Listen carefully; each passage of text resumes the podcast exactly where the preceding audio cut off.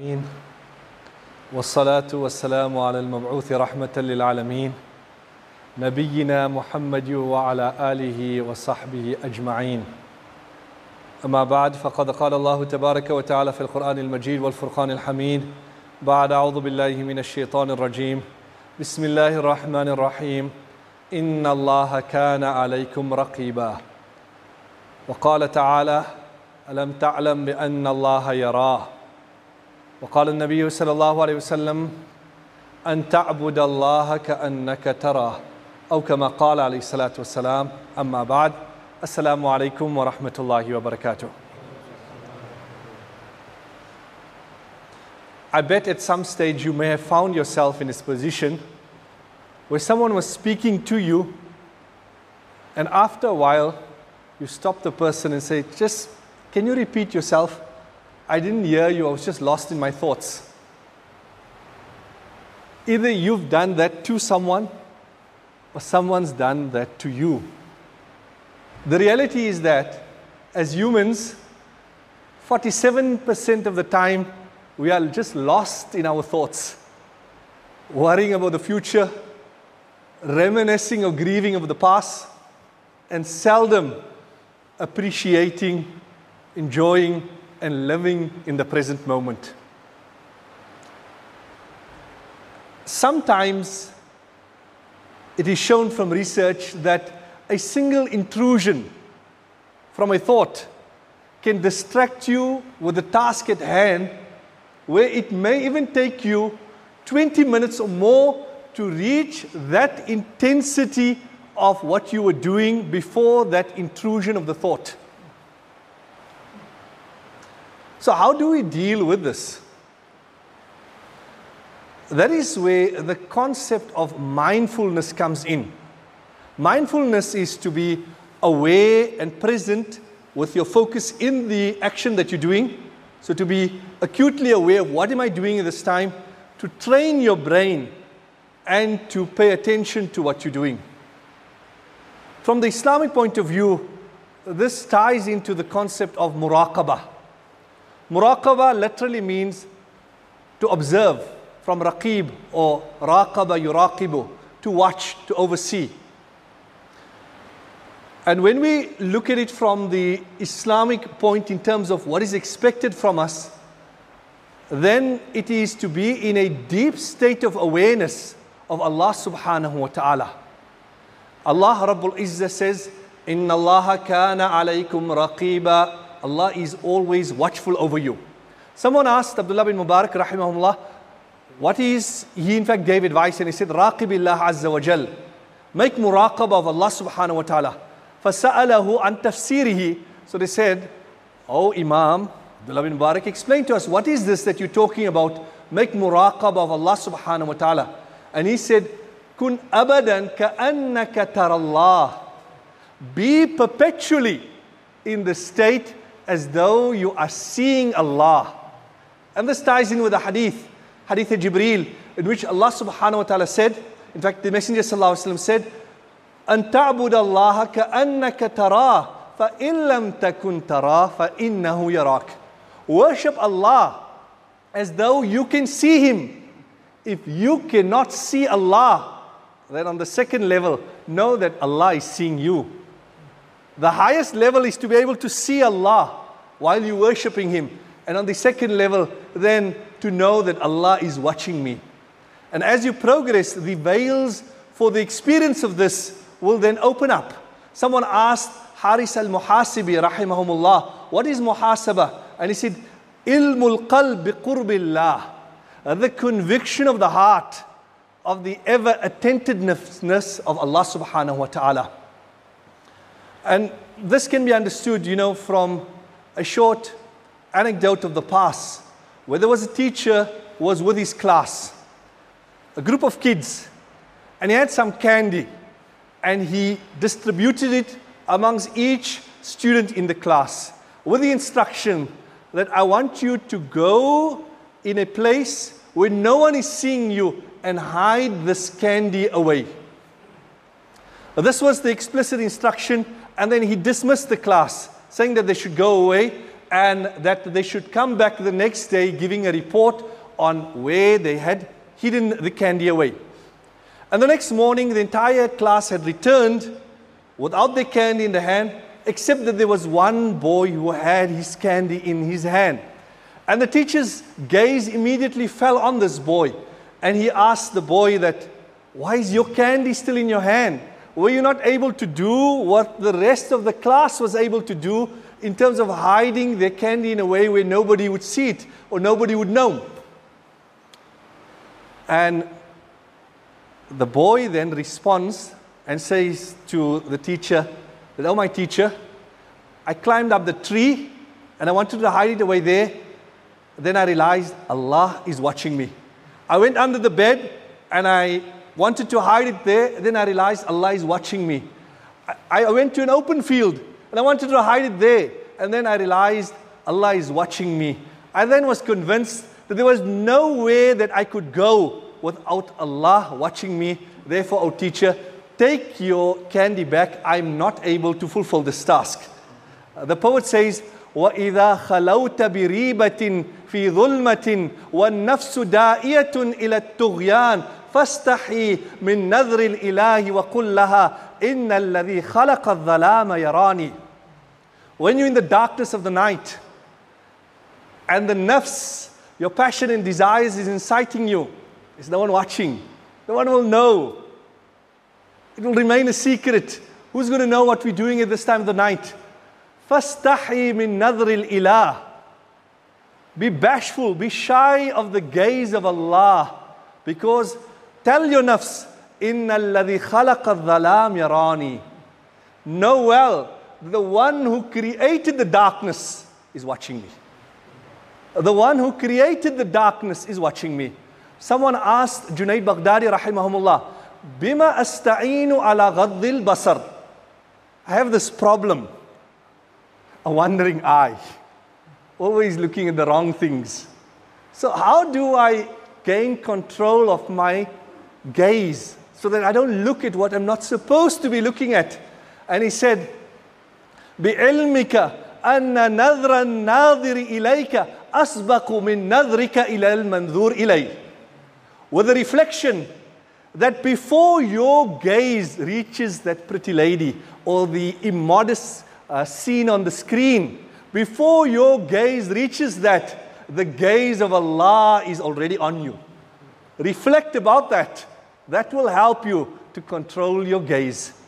So when the youngster came back and he said, Oh, my teacher, recuse me, excuse me, I'm not able to fulfill the task that you've given me to hide this candy in a place where no one will find it or no one sees me. The teacher responded by saying, You are a boy with a special gift. And how right the teacher was.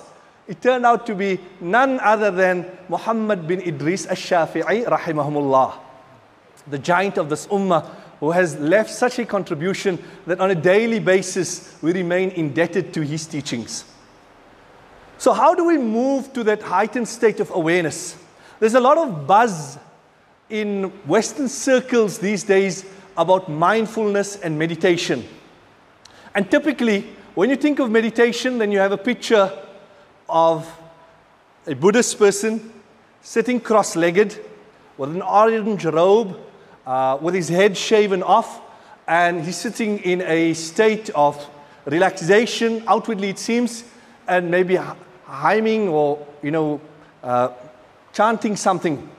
So that is what we think about when we talk of meditation. What they've done is they've made it a focus uh, uh for attaining calmness and de stressing. Whereas, from an Islamic point of view, why do we focus on muraqabah? We focus on muraqabah because it is that heightened state of awareness of Allah subhanahu wa ta'ala and how we can move towards that state to be constantly in that state of a heightened awareness of Allah subhanahu wa ta'ala. And to gain that, one of the things that we will have to train is our thoughts. It is our thoughts that take us a thousand miles. That many times we just say, I was lost in my thoughts. But we need to gain control of that. The brain can be trained, like how we train the muscles we can also train the brain. And very often, or what the typical scenario that happens is, Imam Suyuti rahimahullah has outlined the initial flash that comes on your mind, that is called hajis. As you entertain that, that becomes khatir. Then when you start now going further into an internal dialogue, that becomes hadithun nafs.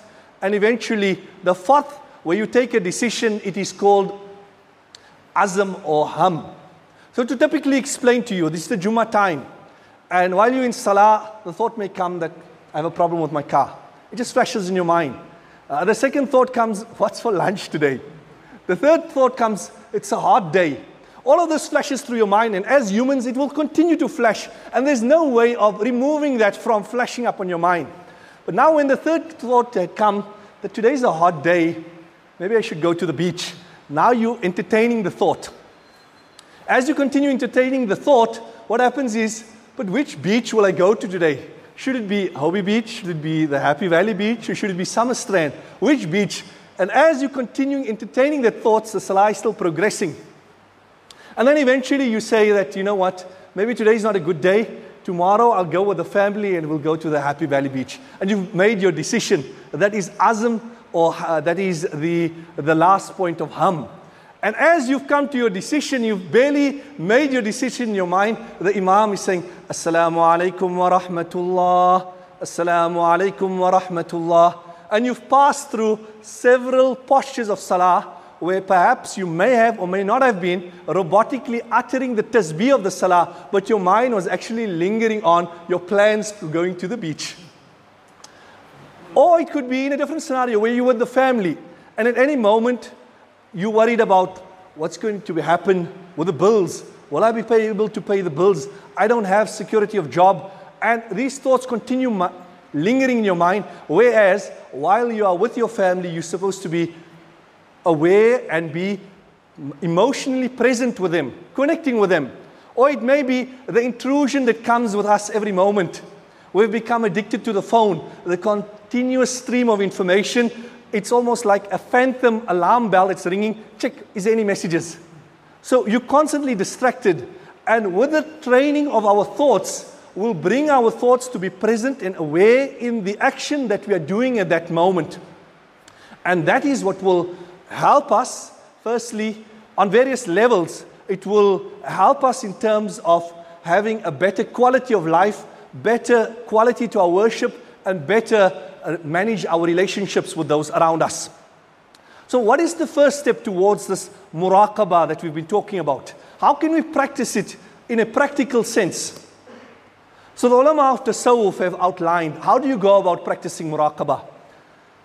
Firstly, what is needed is seclusion. From the moment we wake up in the morning, there's competition for our attention. Dad, I want this. Darling, you've got to fix that at the home.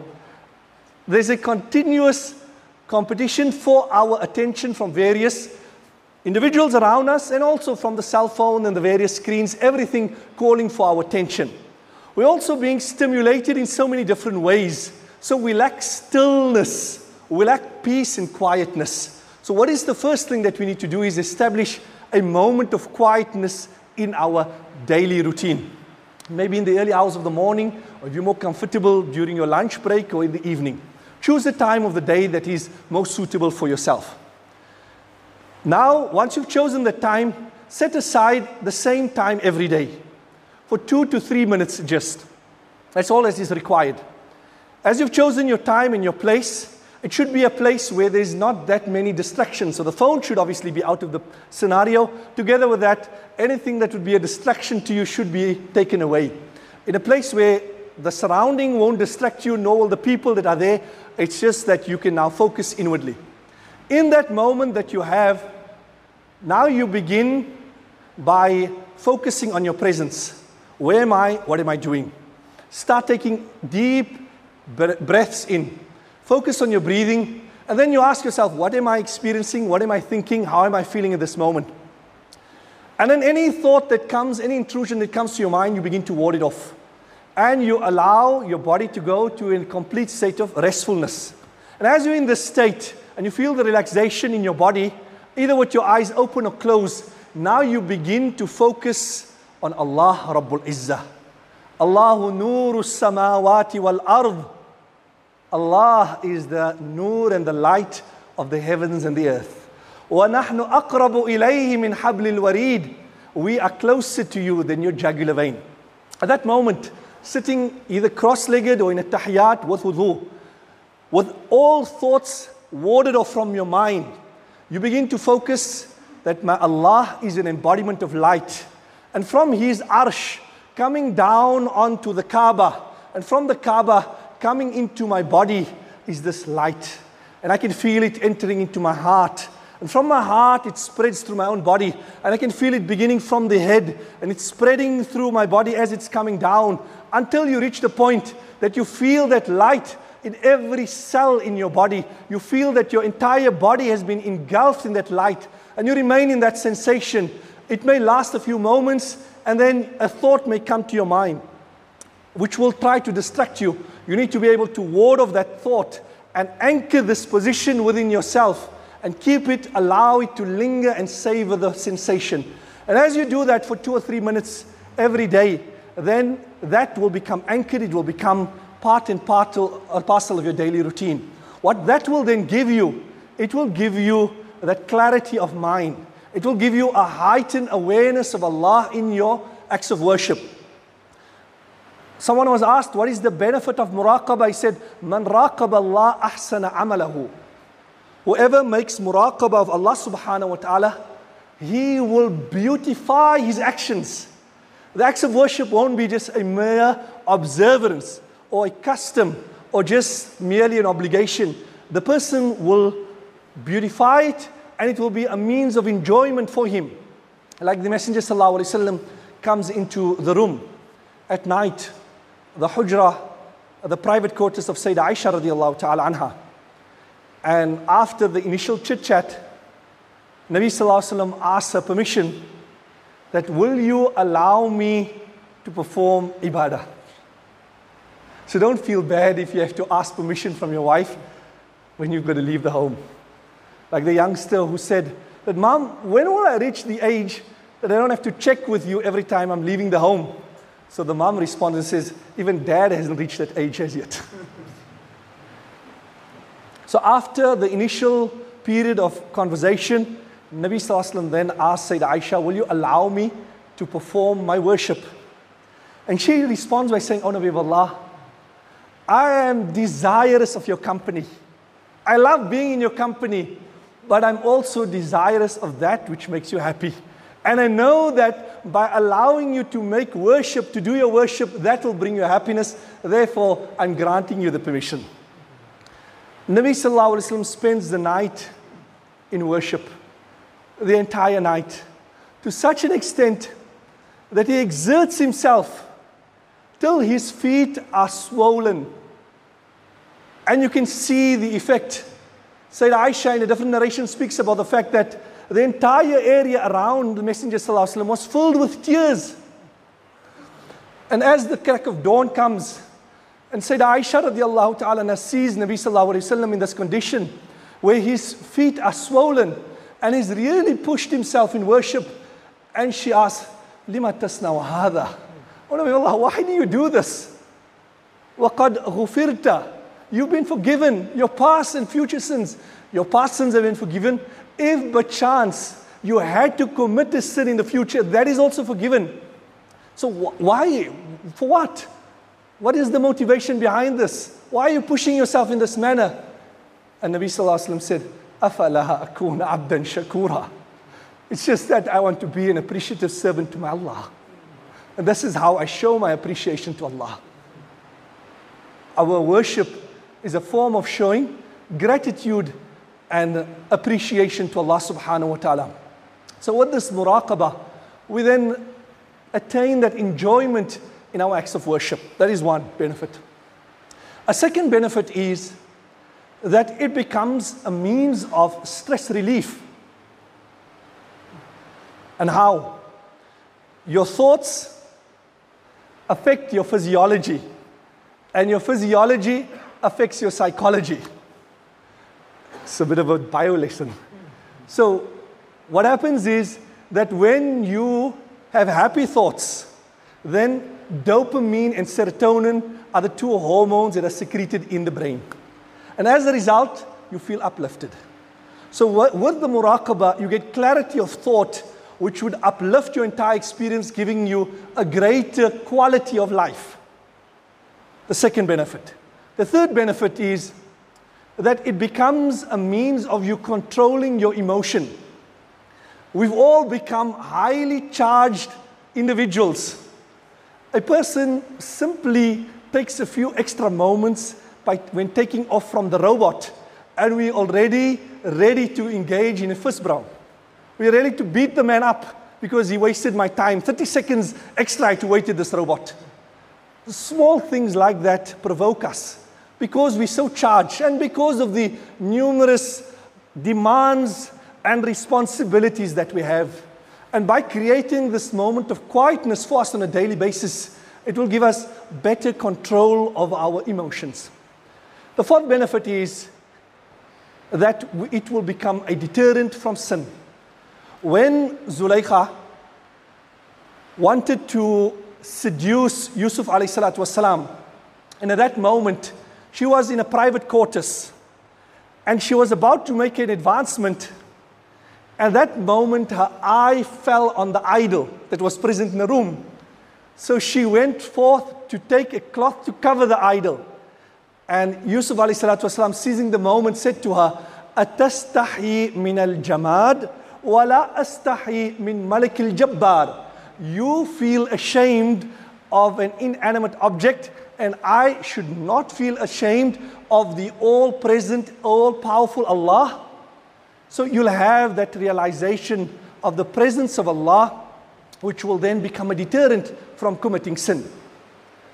It is, that's, it is for this reason that attaining muraqabah is not just something by the way or a byproduct, it is the essence, it is the pinnacle of the deen because it is via this medium that we will reach the state of ihsan, which Nabi Sallallahu Alaihi Wasallam spoke about in his hadith to Sayyidina Jibreel. What is ihsan? To be constantly in that state where you are seeing Allah subhanahu wa ta'ala. And in conclusion, what we need to understand is that, this is the quotation, that we need to watch our thoughts because they become our words. We need to watch our words because they become our actions. We need to watch our actions because they become our character. We need to watch our character because that becomes our destiny. May Allah Rabbul Izzah give us the ability to continue in all acts of goodness.